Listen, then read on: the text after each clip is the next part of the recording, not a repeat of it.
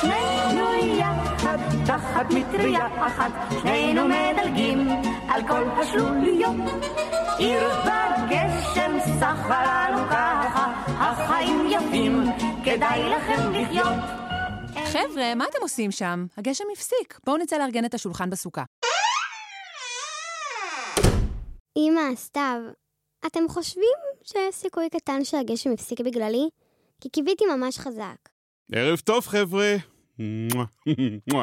יובל, מה שמעתי אותך אומרת? שהגשם הפסיק בגללך? באמת טוב שבאת, אבא, עוד שנייה חנוכה. נו באמת, סתיו. יובל, רק רציתי לוודא שאת יודעת שהגשם לא התחיל או הפסיק בגללך, נכון?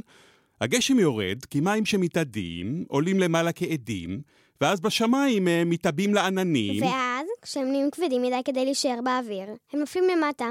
אני יודעת, למדנו את זה בשיעור גיאוגרפיה. ואז הכבישים מוצפים, ויש מלא פקקים, ולכן איחרתי. עכשיו גם אתה מאשים את הגשם. אלא את מי? אותנו, בני האדם. אנחנו משנים את האקלים של כדור הארץ. איך בני האדם הקטנים יכולים לשנות אקלים של כל כדור הארץ? אה, הוא אולי גדול, אבל הוא מבוסס על איזון עדין של חומרים וגזים. ואנחנו, עם התעשייה שלנו, והמפעלים שלנו, והמטוסים, פולטים לאוויר הרבה גזים ש- שמחממים את כדור הארץ. וזה משפיע בין השאר על כמות ותזמון ירידת הגשמים. סתיו, שוב אתה וההרצאות שלך? אז אני מבין שאתה לא נוסע לחו"ל בקיץ הבא. אה, טוב, אה, לא- לא אמרתי... אוי, זה מזכיר לי סיפור, סיפור נהדר, על אדם נוסף שממש לא רצה שירד גשם. עוד סיפור על אחד מהחבורה העתיקה הזאת שלך. החכמים? נו, אמא, את יודעת שהסיפורים שלהם ממש לא קשורים למה שקורה בחיים שלנו, נכון? סתיוי, סבלנות, תקשיב לסיפור, אולי אפילו תחבב אותו, והוא יהיה טוב להרצאות שלך. אה, טוב, אמא.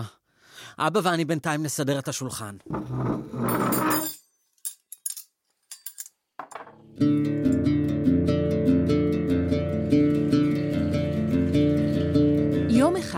רבי חנינא בן דוסה היה מהלך בדרך, וגשם ירד.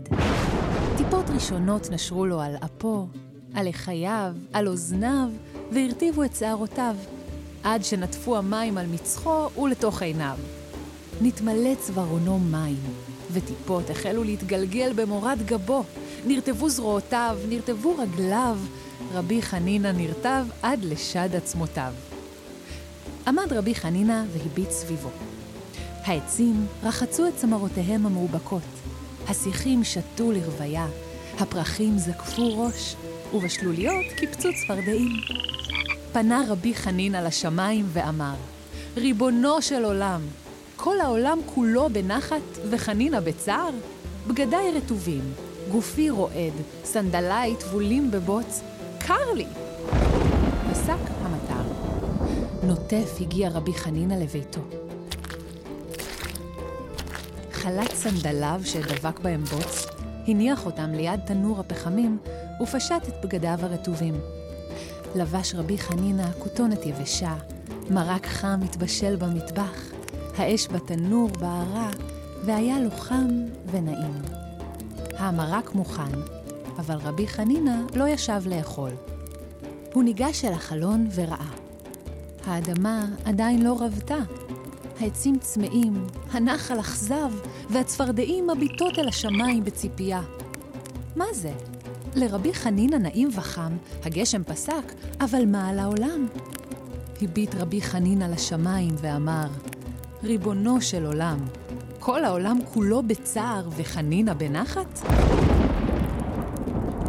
מיד הבריק ברק, התגלגל רם, ומטר ירד על העולם. רבי חנינא חייך לעצמו, התיישב על יד השולחן, השביע את בטנו הרעבה במרק הטוב, והתענג על ריחו של הגשם. ריח של גשם. Mm. הסיפור הזכיר לי שגשם זה לא כזה דבר רע. אבל למה בסוכות? ולי הוא עשה חשק למרק. בואו נלך למטבח להכין. רגע, מה אתם חושבים על הרעיון שמופיע בסיפור? מה? שכדאי לא לשכוח לקחת מטריה כשיוצאים החוצה בחורף? נו באמת, סתיו. אמא מתכוון שהסיפור מעביר בצורה יפה את מה שגם אתה אומר כל הזמן. עלינו ועל אחריות שלנו עם העולם. איך זה קשור? אני מדבר על מעשים, לא על תפילות. כי זה משל. כשלחנין היה קר ורטוב, הוא רק רצה שהגשם ייפסק, והוא לא חשב על ההשלכות על בעלי החיים והצמחים. בדיוק כמו שאתה אומר, אנחנו עושים מה שטוב לנו בלי לחשוב איך זה ישפיע על העולם, ובטח שלא על הדורות הבאים. גם אני חשבתי רק על הסוכה ועל עצמי, ושכחתי שהגשם טוב ליצורים אחרים. בדיוק. אנחנו רוצים לחיות חיים טובים, שיהיה לנו שפע של דברים טובים, ואנחנו לא חושבים איך המעשים שלנו משפיעים על הטבע ועל הדורות הבאים. ואני חושב על זה שכדאי שיהיה לנו מה להגיש עוד הערב, אז קדימה, למטבח. תכף מגיעים האורחים. אושפיזין, אבא! היי, הגשם חזר! טוב, יובל, אין ברירה, אנחנו חייבים לצאת החוצה ולרקוד את ריקוד הגשם! שנינו יחד, תחת מטריה אחת, שנינו מדלגים על כל השלוליות. נו, גם אתם יוצאים לרקוד? כשיובל וסתיו יחזרו, הצטרפו אלינו לסוכה. תכירו אורח שאני אוהבת במיוחד, ותאזינו לסיפור מרתק על צינור, ממטרה וחג סוכות אחד בלתי נשכח. איזה מזל, התחיל לרדת גשם, איזה מזל שלא הייתה לך מטריה.